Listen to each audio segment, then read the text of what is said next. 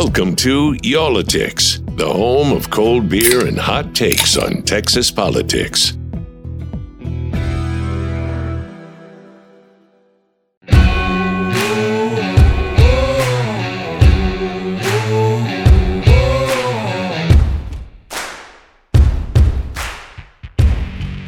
All right, uh, everybody, welcome back for another week of uh, Y'all-itics. Jason, what are you drinking today? This is a first for me, my friend.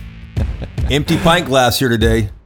Wow, Empty okay. pint Uh, glass. you know why, Wheeler? Because we're going to church. So show me what you're drinking, man. Uh, this and this is not a first for you. You had dry January. I know. I, you know, I wake up Remember all the time. It's so dry outside. I'm drinking that right there. straight Uh, gin. is that Hendrick's gin? What is that? Uh, That's three shots of vodka in a glass. It's water, just pure water. Because you're right. Uh, we are. Uh, we're going to be speaking with a reverend here first, and it just seemed. I don't know. Seemed wrong. Yeah. No, you, you can't crack a beer and then talk religion we're- and politics with. We're talking with about religion and well, not just religion and politics. We're talking about religion and politics and public education Yeah. all in one here. And, it seems like all of those have kind of melded together, uh, depending on you know what school board meeting you're in, or you know in some cases which uh, ad you're listening to. We, we've been talking about you know how to do this and trying to do this podcast for a while because you know we've seen superintendents leave. We've seen uh, an outgoing state legislator from Fort Worth. His name is Matt Krause, a Republican, sending out a letter late last year to a number of school districts asking if they had any of 850 books in their libraries. Why? He didn't really explain why, but he wanted to find out if they did. Uh, th- there's a lot of scrutiny of public education right now, and there are a number of, of pastors and and uh, you know Baptist religious leaders who are pushing back on this, defending public school teachers. In, fact, there's there's an organization in Fort Worth, in Tarrant County, in North Texas, called uh, Pastors for Children. It's based there in Fort Worth, and they're taking out an ad to to counter all of this stuff. The ad started playing Monday on television and on radio. Here's one of them in case you haven't heard it. Texas public schools are under attack. Hardliners refer to your neighborhood school as a babysitting service and teachers as unemployable adults. They want to close our public schools and send your tax dollars to private and charter schools without taxpayer accountability. Enough with this garbage. It's time to stand and fight for our kids. We are calling on parents and teachers to vote for candidates that will support and protect our schools, not for those that'll destroy them. Political ad paid for by Pastors for Children. So Wheeler, So what you you have, have you have here, you have evangelicals pushing back against conservatives. Let, Yeah. let me say that Uh, again: and- evangelicals pushing back against conservatives. That's what's so odd about this, man. Yeah, it is. And, and and this of course is one of many ads that you're going to be hearing right now because we are in the thick of political season, early voting now underway for the primaries here in Texas. This is a midterm year, bunch of things on the ballot, bunch of people on the ballot.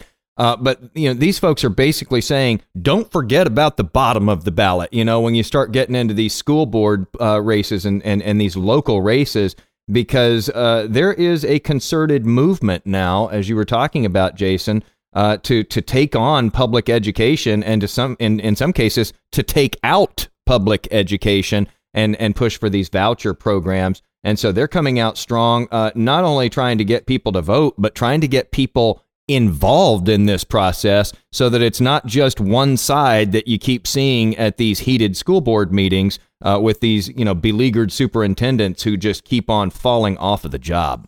Uh, they're, they're leaving in droves. They are. I think there's what eight or nine that are gone from North Texas alone. Um, I looked up jobs the other day for superintendents in Texas, and there were dozens of entries if you wanted Wow. to, you know, try to get a superintendent job. Yeah, I'm just fine with co-hosting uh, Y'all-itics here.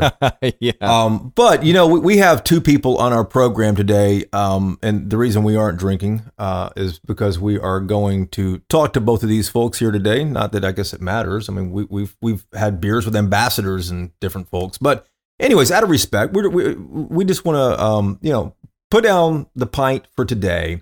We have Mark Wingfield on. He is the um, the executive director of uh, Baptist News Global.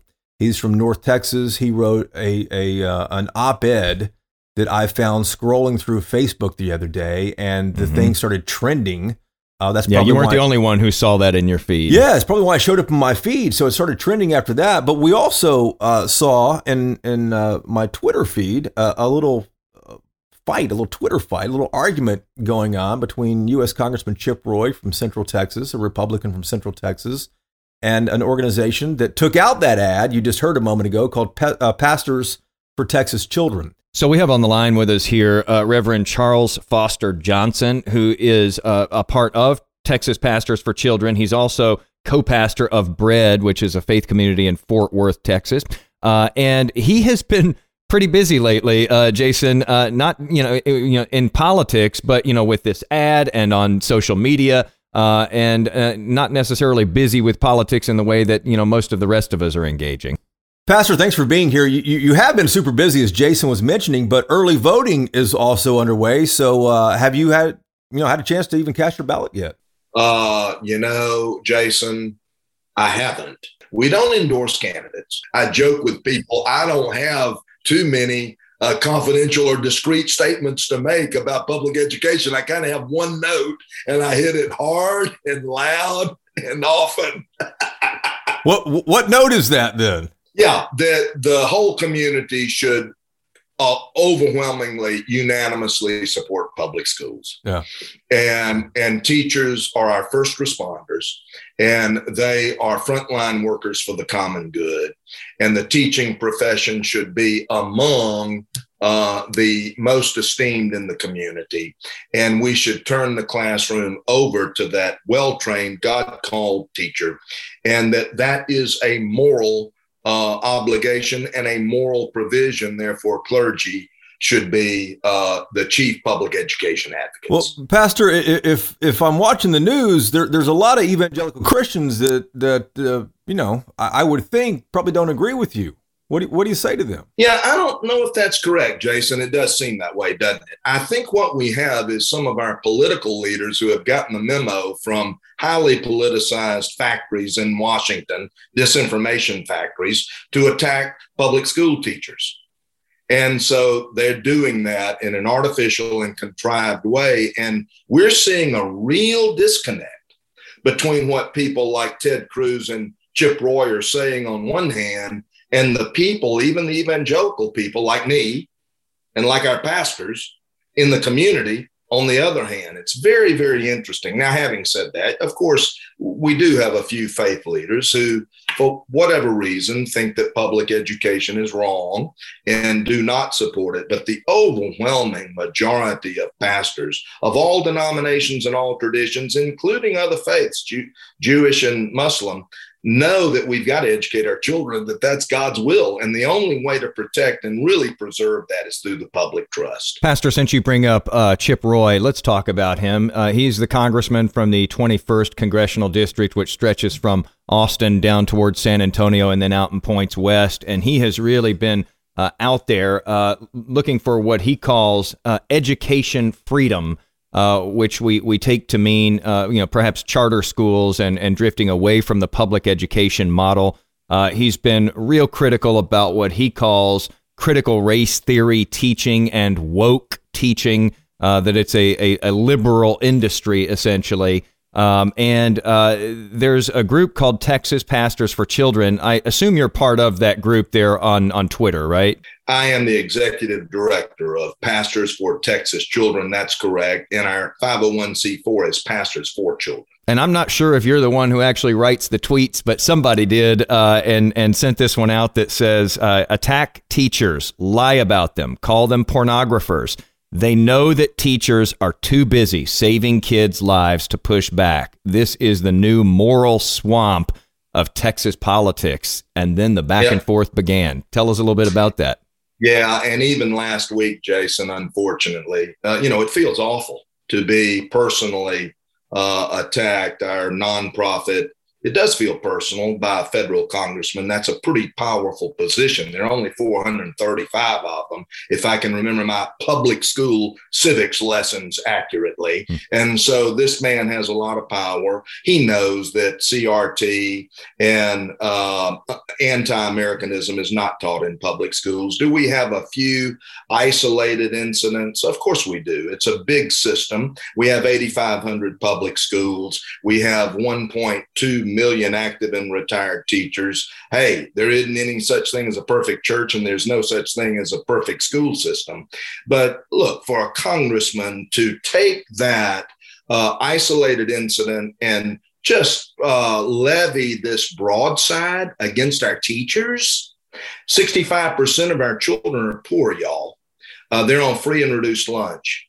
These are people who work long hours at low pay with our poorest children. It is the responsibility of the governor, the lieutenant governor, our Senate members, and our federal congressmen to support them, to encourage them, to have messaging that is going to lift them up. And the nonprofit uh, faith leaders and pastors who undergird them, pray for them, who encourage them, who support them. So what happened was Thursday a week ago, uh, Congressman Roy came after us, trolled us. We didn't we didn't tag him. He saw our message. He trolled us. He attacked us with um, um, and you see, you read the Baptist News uh, Global article. I'm sure yeah. Mark Wingfield talked to you about that. And then yesterday again, or the day before yesterday, all over again. And I'm thinking, you know, Congressman, we got a lot of challenges in this country. Do you really want to take your time uh, uh, lambasting pastors who are trying to uphold the public good, the constitutionally uh, provided and protected public good in the Texas Constitution. So, yeah, it's unpleasant and we don't understand it. But it's speaking of woke, it sure woke us up. Hmm. What is going on here? Yeah, the Congre- for a federal congressman to, you know, frontally attack ministers. Yeah, just just for people who haven't seen the tweet, the congressman basically responded back that you all were using Texas uh, teachers to hide behind while you were in cahoots with powerful teachers' unions to subject non rich parents to what he calls a monopoly system with little control or options for their kids. And then he said, very pastoral of you. Did you ever think that you would be in a position of defending your religiosity, essentially? Jason, we're in a strange time. We're in a dangerous time. No is the answer to your question and you know everybody is just nonplussed. Uh, Republicans, Democrats, conservatives, moderates. You know, we've got a few liberals in Texas, not many. They all probably live down there in Austin, so maybe Congressman Roy's perspective is a little uh, is a little skewed down there. Uh, but no, we he's wrong about uh, the voucher protecting poor children voucher schools failed. The data is in. We have a data, you know, informed conclusion on that. Uh, poor children are much better off in our traditional public schools. Do we have issues and problems, challenges? You better believe we do. I mean, we're at 44th in the nation in per pupil spending in Texas. It could start by properly funding our schools, but to take that four or five thousand dollar voucher, that doesn't pay for a quality education for a child. Congressman Roy knows that. No, what that money is going to do is subsidize the private education for affluent families whose children are already in private schools. And he knows that. Those are the people in his political base that he wants to placate. I imagine after March 1st, we're going to see a recalibration of this message. I imagine we're going to see a uh, sort of, you know, Congressman Roy and Senator Cruz lightening up a little bit so as they sort of track back toward the center to get some of those moderate Republican votes. But we just think it's egregiously wrong. So you think, uh, Pastor Johnson, after they get through the election, they, they won't have to to use this rhetoric and go after public schools as much after their their voters have already turned out and, and cast their ballots in, right? That's why we say we're in a moral crisis, Jason. Well, Pastor, what do you think the end game is for these conservative lawmakers? They don't know, and we don't either. Hmm. Their whole project is chaos. Uh, they they have no plan, they have no purpose, they have no clarity of vision. The scripture says, "Where there is no vision, the people perish," and we are in it right now. We've got an education crisis, we've got a healthcare crisis, you know, we've got an energy crisis. Uh, this this state is in a very tenuous place right now. So, Pastors for Children, uh, you've got uh, some radio and television ads, some spots that are coming out what is it that those are aiming to do? What is the, what's sort of the call to action on those? We are trying to uh, um, empower and embolden the community to find their voice, to stand up and speak out for public education. We've got to disconnect, guys, between the community at large and the public school in the neighborhood because voting, you know, the people who are voting are older people whose children are no, they're a product of public schools, mm-hmm. but their children increasingly are, are, you know, are out of school. They don't have children in public schools, and they are more susceptible to the disinformation campaign coming out of the Heritage Foundation, the Charles Koch funded Heritage Foundation, and Cato Institute, these powerful so called think tanks in Washington that are funding this malarkey.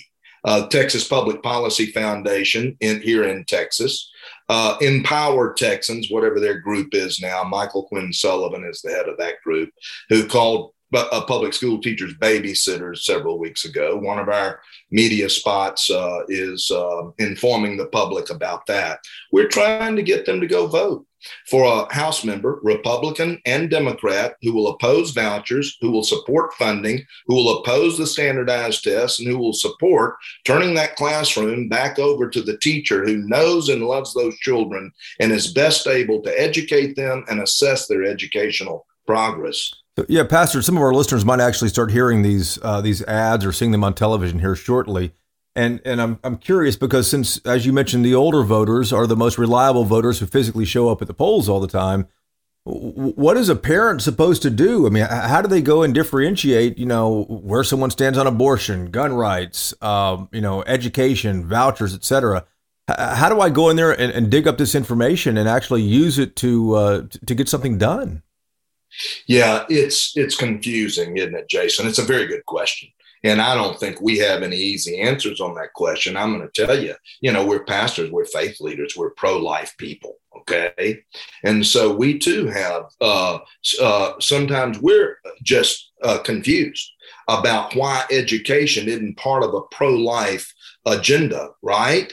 Why education, public education, isn't part of a patriotic, pro American, a pro capitalist, pro business kind of uh, message. It ought to be. So, not only, I guess that reminds me to, to say to you guys, not only are we trying to wake up the public at large, the community at large, through parents, through teachers. We got, as I said, 1.2 million active and retired public school employees. What if they were really mobilized to vote? They would be they would be a constituency, wouldn't they? That could be determinative in an election. Not only are we trying to light a fire under them, we're trying to get public servants like Congressman Roy.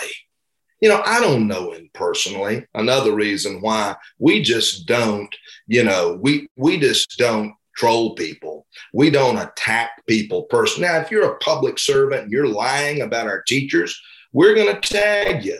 We're going to call you out every time. Now that's a little bit different than a private citizen that is trying to do, you know, the right thing on behalf of our children and teachers, but we're trying to get the right wing of the Republican Party, I hate to say it. I'll get to the Democrats in a minute, guys. Just give me a minute.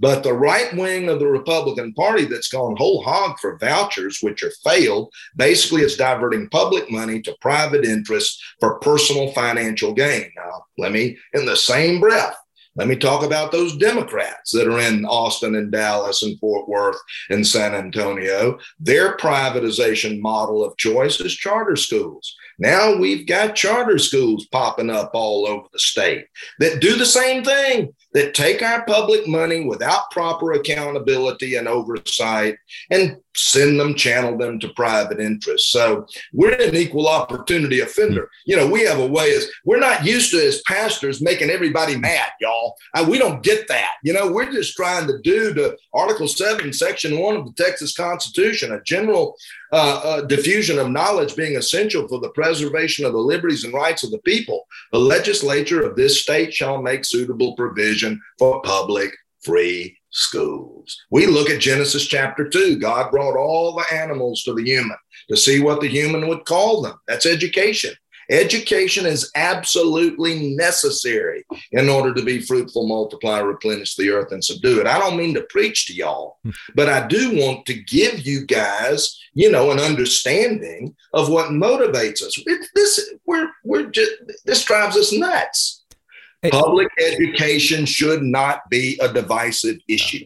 Everything's divisive these days. You're exactly right. But this, Pastor, this is the first sermon we have had on on Y'all-itics. So, Actually, uh, I, I, would correct you set the that. record for that. I would correct that. We've been preached to many times, but I don't think it's ever come from the Bible. Um, I, am quoting I'm curious the first here for us. I'm curious since we are quoting scripture here, though, Pastor. Uh, so you all are active on social media with this. Obviously, you're hitting the airwaves with radio and TV spots does this also these messages do they creep into the pulpit? Uh, and is there a slippery slope there? Some people will say church and state we need to keep them separate here.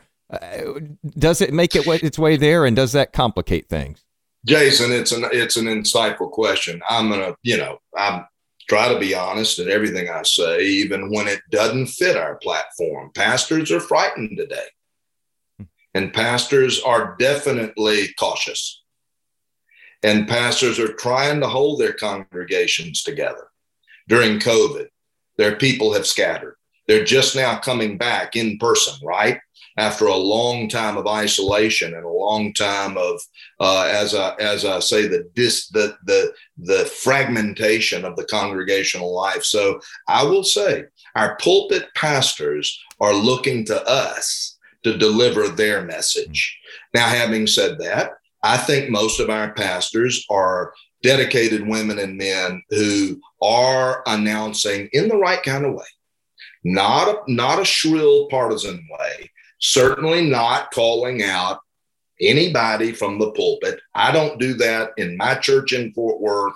They don't do that in their churches in Dallas. They're not going to be overtly partisan from the pulpit, but they are going to encourage people to go vote. They may do it at the end of the service. Hey, a, a number of pastors did this yesterday. Y'all, early voting starts tomorrow. Go vote and go find the do your research. Go find the candidate that's going to support our neighborhood public schools. That's the sort of soft approach if you will the indirect approach if you will. And i'm going to brag i've you know I've, I've been hard on our politicians. Let me brag on when we walk into the capitol during the legislative session as we do every day those House members and even the Senate members, the Senate under Dan Patrick's leadership has been very hard on public schools. The House is still affirming and supportive of public education, which is why we don't have a voucher plan in Texas. We're hearing now, I'm going to say, we're hearing now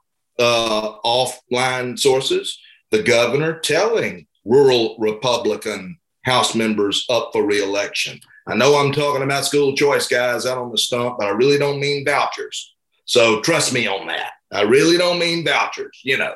But we're saying, Governor, listen to yourself. Listen to the kind of confusing political situation that you're creating. Where's the call to civic responsibility? Where's the call to civic duty? Where's the call to patriotism, to Americanism? To stand up for the institution that made our country great, which is public education that educated all our children, took those kids off ranches in Texas that whose daddies had to sign a document with an X, the deed of their property, because they were not literate, and put those kids into a public system, school system that made us the greatest state in the union. That's what we want to hear from our governor guys. That's what we want to hear from our senators. Well, that's what we want to hear from our congressmen, not this baloney that they concoct. CRT, I want to say, okay, if CRT is a problem, if pornography is a problem, you guys have been in charge in Texas for 27 years. Are you just now discovering it? Hmm. Are you producing it? What if we were to go all over the state and say that you were pornographers? You're more responsible than our public school teachers. Obviously, we're not going to do that. But you get the point. We're in this program of sheer destructive chaos. That's their only agenda, the only agenda. And that is wrong. That's immoral. We're going to call it immoral, much to Congressman Roy's chagrin. And we're going to keep calling it. Pastor, I don't mean to put you in a box, but my, my final thing as I sum up here is, uh, you know, I you're you're a white male evangelical Christian. I just don't hear a lot of white male evangelical Christians saying the things you're saying. They're they're saying just the opposite of them. Jason, I don't get it. And you're not putting me in a box. It is the question, isn't it? It is the question. You know, we're at a we're at an interesting time in history. I'm gonna try to put this pastorally. I get swole up too. I have friends that say, Charlie, for heaven's sakes, take a breath. God's on his throne and everything's going to be okay. You know, I feel a disproportionate weight of responsibility to go tell the truth as I understand the truth. Y'all, the truth, anybody, go to the Walmart and ask them, are teachers pornographers? Are they racists? You're going to get your answer. Okay. Everybody knows that public school teachers are dedicated community leaders and servants. I, Jason, I don't know. We're in this time where, you know, white males, I'm soon to be 65, are um, losing their uh, concentrated, centralized hegemony over the culture. And, and their influence is being divested to women, to people of color, to younger leaders like y'all. Look, y'all are media leaders. I'm looking at two young men right here. At least you look a whole lot younger than me. I, am younger than uh, Wheeler is, though. I think that's the first time uh, on this podcast we've been called young men, too. So, you know, I think that's where we are. And I think that our political leaders are creating a lot of fear. Do I think our Texas citizens lead with fear? And um, no, I don't. And discrimination? No, I don't. Do I think our pastors preach that from the pulpit? No, I don't. I just think that, you know, our, some, some of our pastors have been co opted by these divisive political leaders who are advancing their political platform on the backs of public school teachers. Let that sink in, gentlemen. Let that sink in. These are the people who are with our poorest children all day long, every day, working 60 hours a week. And these politicians are attacking them, not on our watch, not without a pushback. And we may be Jeremiah crying in the wilderness, you know, 40 years without a convert. I guess we'll see March 1, won't we? Well, there you have it. Uh, and as we go into this election season, there's your primer right there. Uh, Reverend Charlie Johnson from Fort Worth, uh, thank you for taking the time with us and sharing this with us and, and even getting some preaching in there because now Whitely, who probably didn't make it to church over the weekend. Amen. Amen. you know what, uh, Pastor, happy early birthday to you. Wheeler had, this is a big year for Wheeler also. Um, but but we'll be celebrating you uh, for 65 this year. That, that's fantastic. You guys are great. Keep up the good work, and God bless you. So Wheeler, he was quoting a lot of scripture in there. I expected you to throw uh, you know throw out some biblical verses as well, man. Where were you? It's funny how that happened. Uh, that when he started doing that, your light went off there because we're recording here on it, Zoom. It went oh, off again. Seriously, went- I know. Just now, when you said scripture, it went off again. I do see a message here. I do see some messages happening. I don't know what's going on here, man. I, so I'm glad you got some. I'm glad you got some churching in there, and maybe that improved your religiosity uh, a little bit as well. Big big word um, there. Yeah, you play Scrabble over the is, weekend. What happened? That's a. Where'd you get uh, that? That would be like a 64 point word. Uh, but you know, he made some really strong statements there, and uh, he's coming out uh, very forcefully. And again, uh, he's doing it. He's he's giving it to, to both sides here. He's giving it to both parties. And I know you know some people get annoyed when they hear this both sides isms. It's clear where the, the, the thrust of this is going, and that right. is to the far right, though. Uh, but it doesn't stop there. Yeah, it, it, doesn't stop there. So let's go back to that Facebook feed. When I was scrolling through it before going to bed the other night, I, I was uh, going through it, and someone posted on there um, an article from Baptist News saying, Stop the insanity and the attacks over public education. So I was thinking it was clickbait. I said, Okay, I'll bite. You know, it's late. I'll see what it is. Um, and I, I, clicked on it, opened it up, and it was uh, essentially a, another uh, white male, religious conservative, uh, evangelical, who was making the argument that, hey, these attacks on public education from the right have got to stop. So I looked this uh, this guy up. His name's Mark Wingfield, and uh, reached out to him and said, "Hey, Mark, you got to join the podcast." And he's on the line with us right now. Hey, Mark, thanks for uh, being on the podcast with us today. Uh, we we understand that you are super busy uh, following uh, this op-ed that the the responses have been pouring in. So thanks for being here. Oh my God, yes. Oh.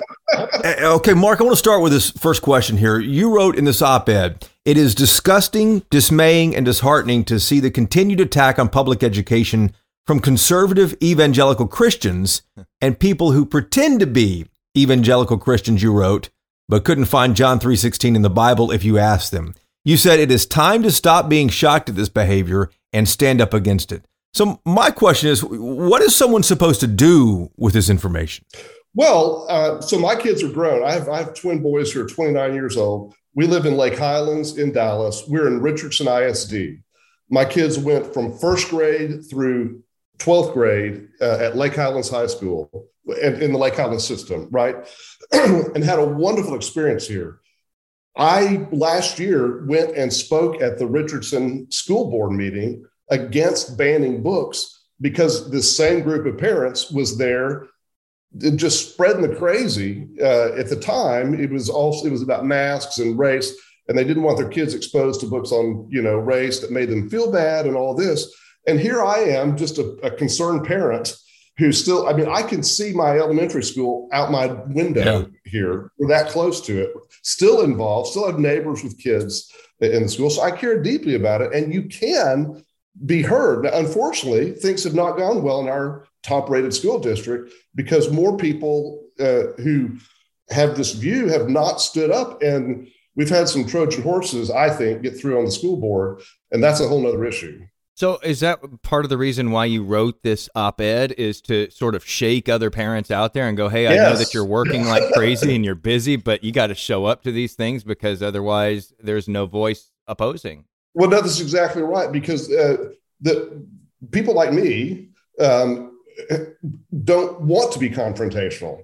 Uh, but the people who are trying to take over school boards right now, they're all geared up to be confrontational. and so we've got to be awakened and we've got to be uh, activated because it is, I'm absolutely convinced all the data show this is a minority. It is a very vocal minority nationwide that's being motivated stoked by some big interests to come and take over uh, schools and school boards. It is not a majority opinion.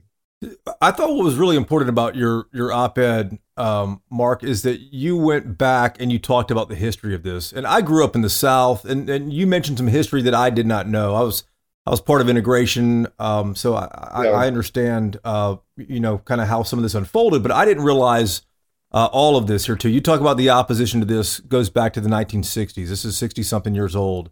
Um, and, right. and you, you, talked about um, j- just the issues around that. It, it, took me back to thinking about Ruby Bridges, Little Rock, Arkansas, Central High School there when she was six years old. Um, back then, though, you wrote that in order for parents to get away from integration, they would just go through their churches and start their own private schools to protect their kids That's that right. way. I didn't realize that. Yeah, no, that, that was a very, the vast majority of faith based private elementary and high schools in America were started after Brown versus Board of Education. Uh, and there is a direct link uh, in the formation of those, whether you own up to it or not. The, the, the fact is that there was a, a, a surge in this. So I grew up in central Oklahoma. Uh, I was born in 1961, so I'm 60 years old. Uh, and uh, I, I, grew up largely in a suburb of Oklahoma City where I did not know a single Black person, not one. It was so lily white, right? Because the, the place was so segregated. Uh, so that's one way that happened. But in but even there, we had a you know an independent fundamental Baptist church down the road that had started their own school because of the encroaching secularism, uh, even in the 1970s, uh, in in our public school system. so, Mark, you make the argument in this op-ed that it used to be that you know because people didn't want their kids mixing with kids who had uh, darker skin than them, right. that they would send their kids to private school. Uh, and then I, this is an interesting graph in your op ed here. You say, but now the plan has broadened. Parents who want their kids educated in a world that hasn't existed since Little House on the Prairie are desperate to divert taxpayer funding from public schools to support their sectarian private schools. They're not willing to pay the price for being isolationists, and having failed at this unconstitutional effort, they're now trying to take over entire school boards and bend the will of public education to their whims you see this as a, a coordinated thing. You say it's a, a minority of people doing this, but you see this as a very coordinated effort that has been in the works for some time. Oh, absolutely. And there are several uh, national groups, and we've documented this in other stories. And groups like uh, Pastors for Texas Children and other groups like them have well documented the, the coordinated effort that's going on here. And, you know, it's an interesting strategy because on one level, it's destructive because the, the, the first goal is to discredit public education. And the, the, the reason that's important is because uh, many of these folks want to divert public funding from the failing um, public schools into their successful charter schools and private schools, right? And, and, the way you do that is you prove that the public schools are failing. So you set them up to fail. Uh, it, it, that's the beginning strategy, strategy to this. Now, ultimately, uh, they want to get that money going. But then the, the new twist is there is a subset that now wants to just simply take over the public school. Um, I honestly don't know if that is, even if that's not successful, if you sow enough doubt in public education, this is the same play that we're seeing happen on election integrity all across the country. All you have to do is make people suspicious, right? And that's what this is about ultimately is weakening the bonds of support for public education as we know it so that you can say, oh, look, they're failing. Uh, they're failing, and we need to we need to take that money and give it to schools that are going to do good. And here's our private school uh, that's going to do that. Mark, let's talk about the headlines that, that, we're all seeing. Superintendents quitting across the state. In North yeah. Texas, we, uh, we've had, what, seven, eight, nine, something like that. Nine. Including Richardson ISD, where, where you were talking about recently. Right. Critical race theory has been out there. A lot of people don't understand what in the world that is.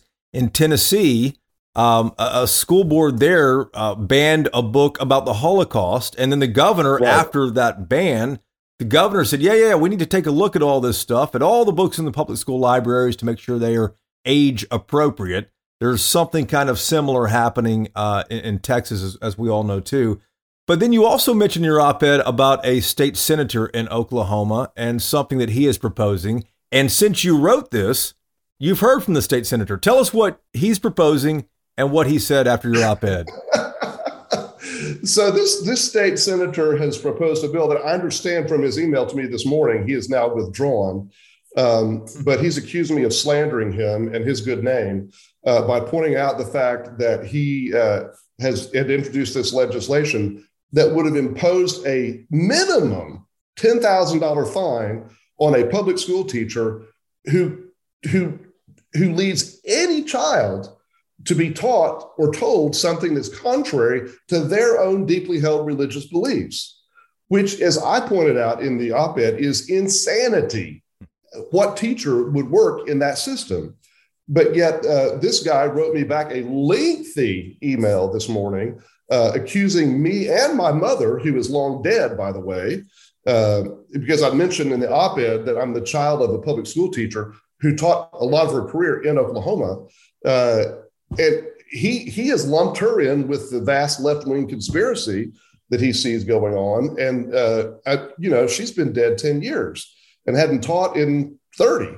Uh, but but he's not bothering to ask asking those questions. He's just automatically lumped her in with this this this this thing that he sees as this ever-present threat uh, of, of leftism uh, and it's just, I mean, the, the only word I can think of is insanity. It, it, there is nothing rational about this thought.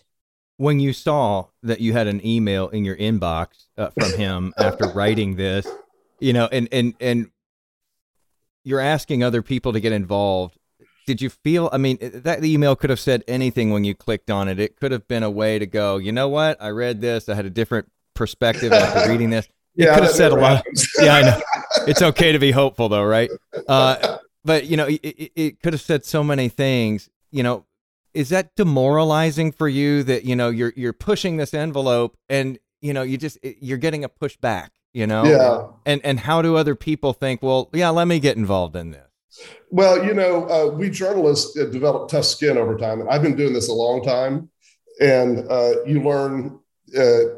I, I, know that what I'm saying is right, uh, and I know that I called him out justly on this. So it, it's I don't have remorse in that regard because uh, I, I know the facts are on my side. He's not dealing in facts. He's dealing in some alternate reality that he sees here, and so it's it's humorous. It's sad.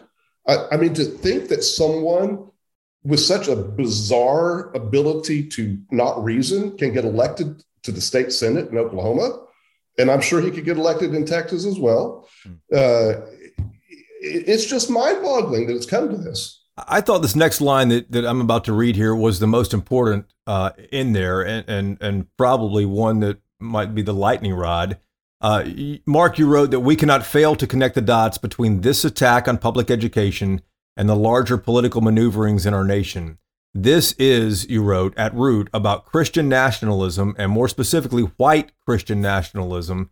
This is motivated by racism, fear of science, and a desire to rewrite history. It is taking the failed tiki torch lit slogan of Make America Great Again and applying it to public education.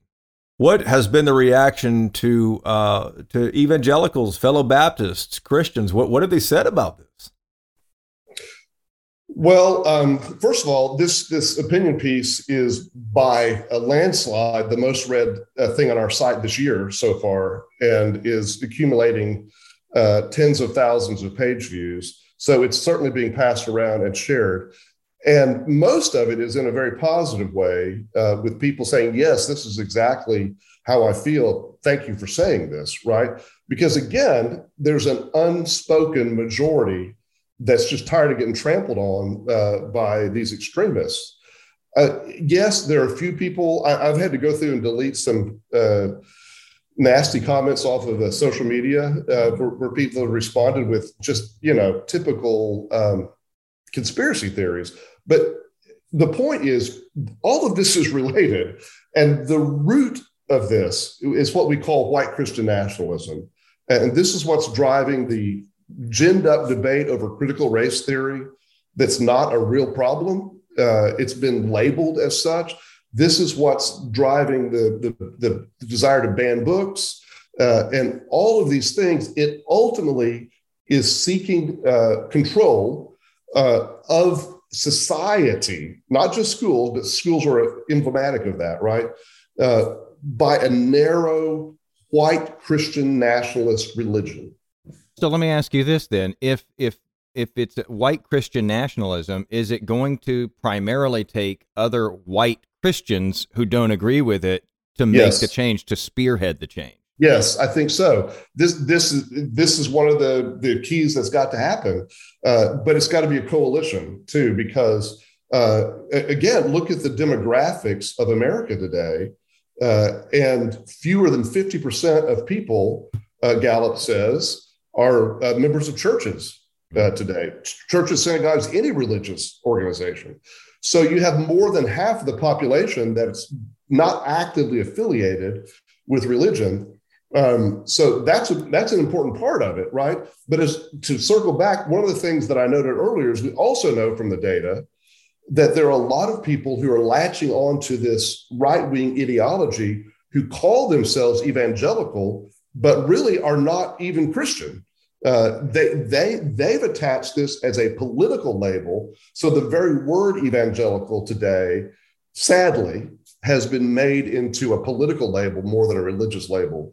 And so we're, we are speaking against um, this, this Christianized form of politics, but also politics that's claimed the name of Christian. But to put a finer point on that, you, you, you think that other white Christians need to show up and say, "Hey, the people that you've seen at some of these school board meetings, they don't represent all of us." This is right. That's why someone like me is at a school board saying, "Look, this is why I get a hearing, right? Because I am an older, older white male, and you've got to use the privilege you have. I, I, I'm not saying it's good for me to have this privilege, but I've got it. And how am I going to be responsible with it, right? So I can show up and say this, and they say, look, he's he's he is a religious leader. He's a male. He's white.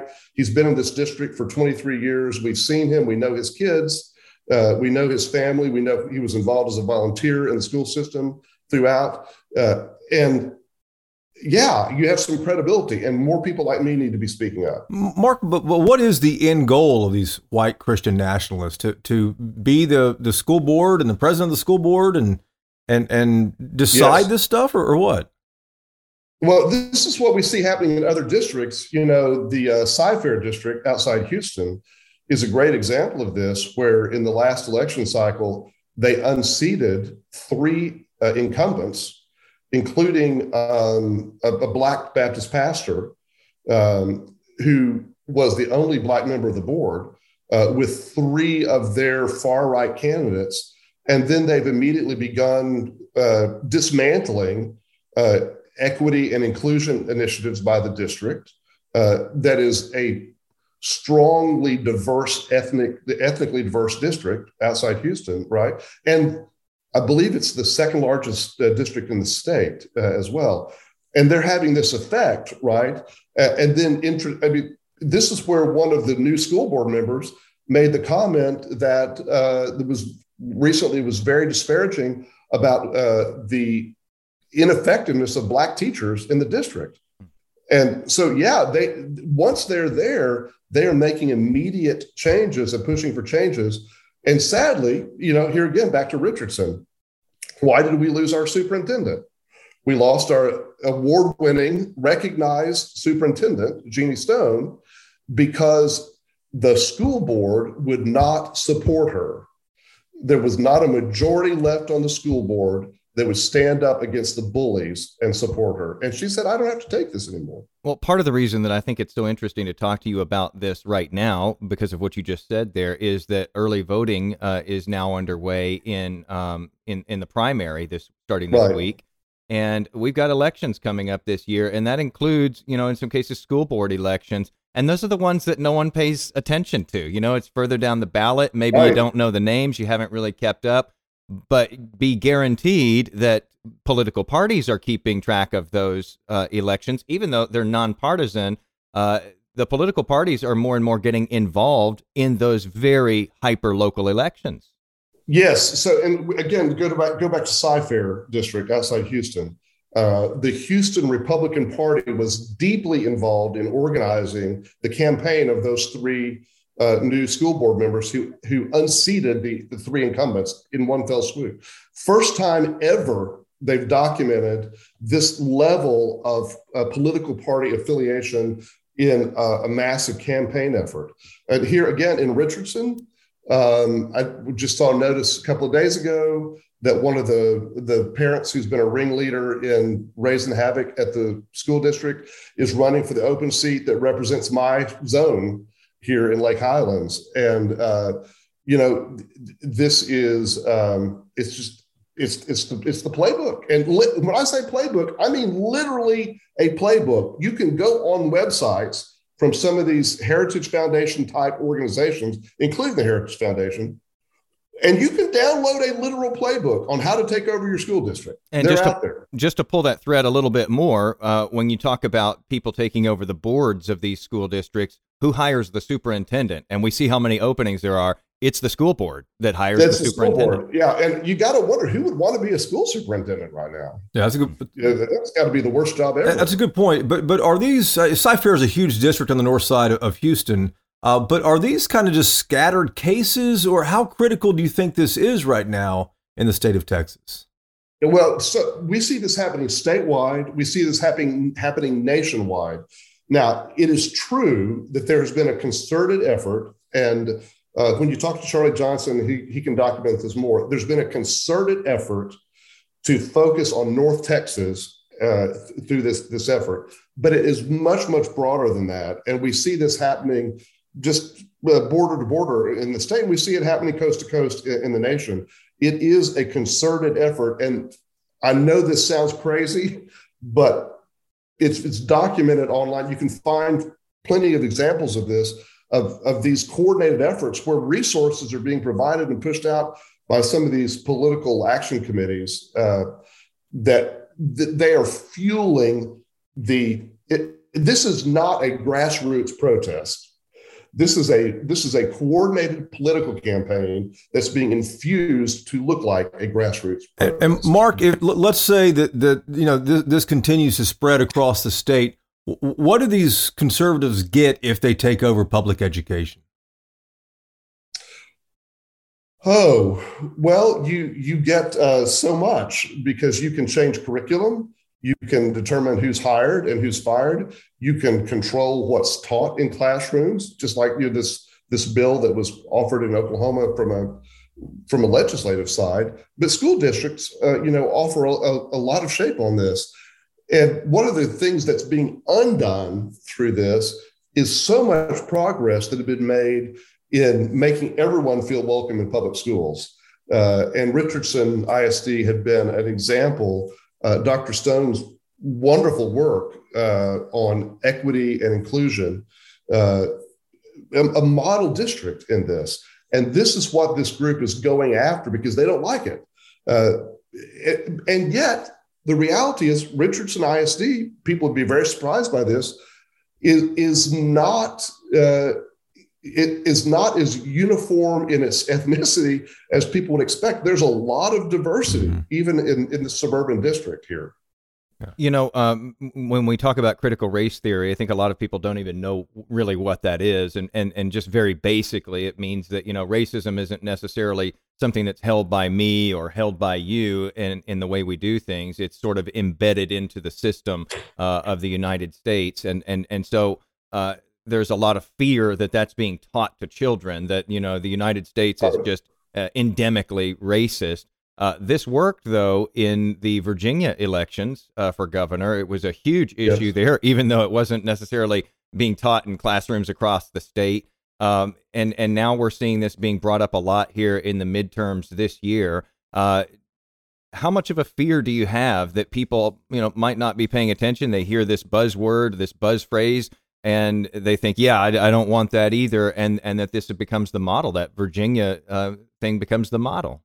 Oh no, you, that's exactly it. And again, we've documented this is not a this is not a secret that this is a political strategy.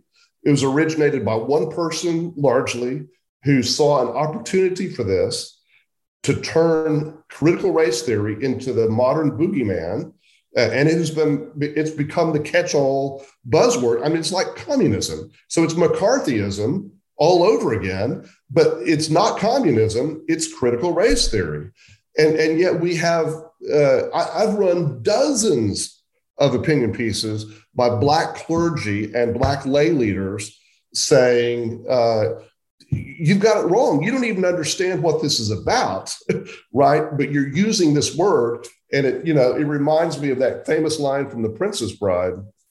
Uh, I don't think that word means what you think it means. uh, but people are just throwing it around like they know what it means because it sounds good. But Mark, you say it's all political. I'm sure that you've probably heard this uh, in some of the comments that you've gotten from people after this op-ed who say that you're being political, that you're choosing a political side here, that you're going beyond religion, that you should be writing yeah. about, and that you clearly have a political agenda. Yeah, I hear this all the time. And here's my answer to that. Uh, particularly in the past six years, the political religious landscape in America has shifted so far to the extreme right that those of us who used to be in the middle now look like we're on the extreme. We haven't moved. we haven't changed. I'm the same person I was six years ago.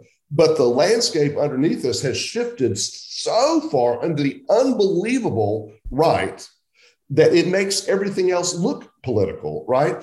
And what in any other context previously would have been a nonpartisan statement like believing in facts and science. Uh, you know, th- this is normal middle, but now that we're extremists. Well, on the left, you're, you're you're seen as an extremist on the left now. That's right. For staying yeah. standing in the middle. I'm, I'm still standing where I was. Right. We yeah yeah. A lot of a lot of people haven't moved. It's worth restating here, Mark. My my, my final thing for you. Uh, it's worth restating that education, public education, is the great equalizer. And and I, I want to end my uh, thing here with, another quote you said. You said it's time to make plain that whatever sincerely held religious beliefs that some parents may have, they may not force those beliefs in the revisionist history on all children. After this conversation, what am I supposed to do with this information? Because I, uh, you know, my kids are, are school age children. School, as Jason mentioned earlier, school public, you know, school races just don't get a lot of news coverage because there are so many districts. You know, Dallas has 17, Houston has 20 in Harris County alone. Uh, uh, what do I do with this info, and how do I, uh, you know, protect my own school system?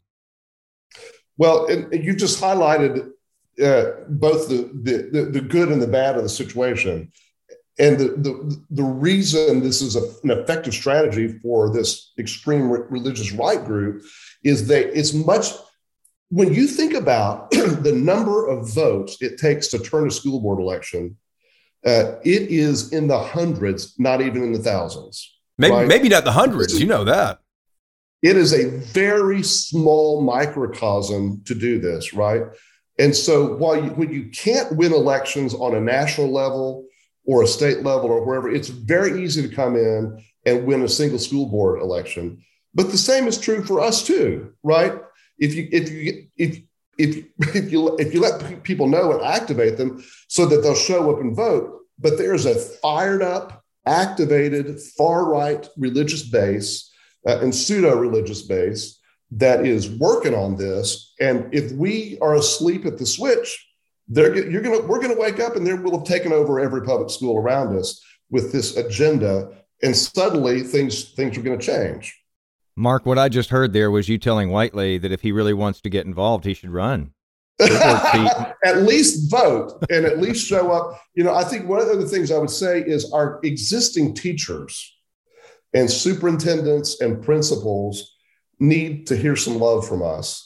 They are embattled, they are worn down. You got the pandemic that's beat them up terribly. You've got parents carping from every direction on things it's a it is the toughest job possible uh, in, in in in education right now. And I think anything we can do to uh, uh, show some love and to show some support, they need to know that we're with them. Uh, yeah, I think that yeah. final point deserves uh, an exclamation put at the end of it there. Uh, you know, we've seen so many superintendents leaving their jobs.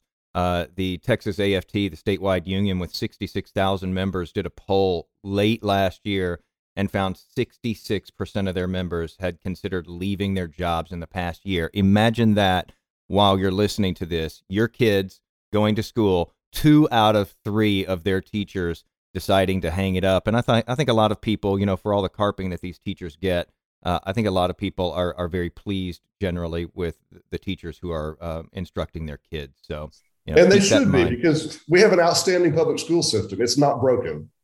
Uh, can it be improved? Sure. Uh, but it, it is not broken. It's not. Uh, it, it's not indoctrinating uh, leftist uh, propaganda. It is teaching kids how to think, and this is what's so dangerous to some people because they honestly don't want their kids to be taught how to think. Good way to sum up uh, the podcast here, man. Th- thank you so much for the time, yeah. Mark. We really appreciate it. Glad to be with you.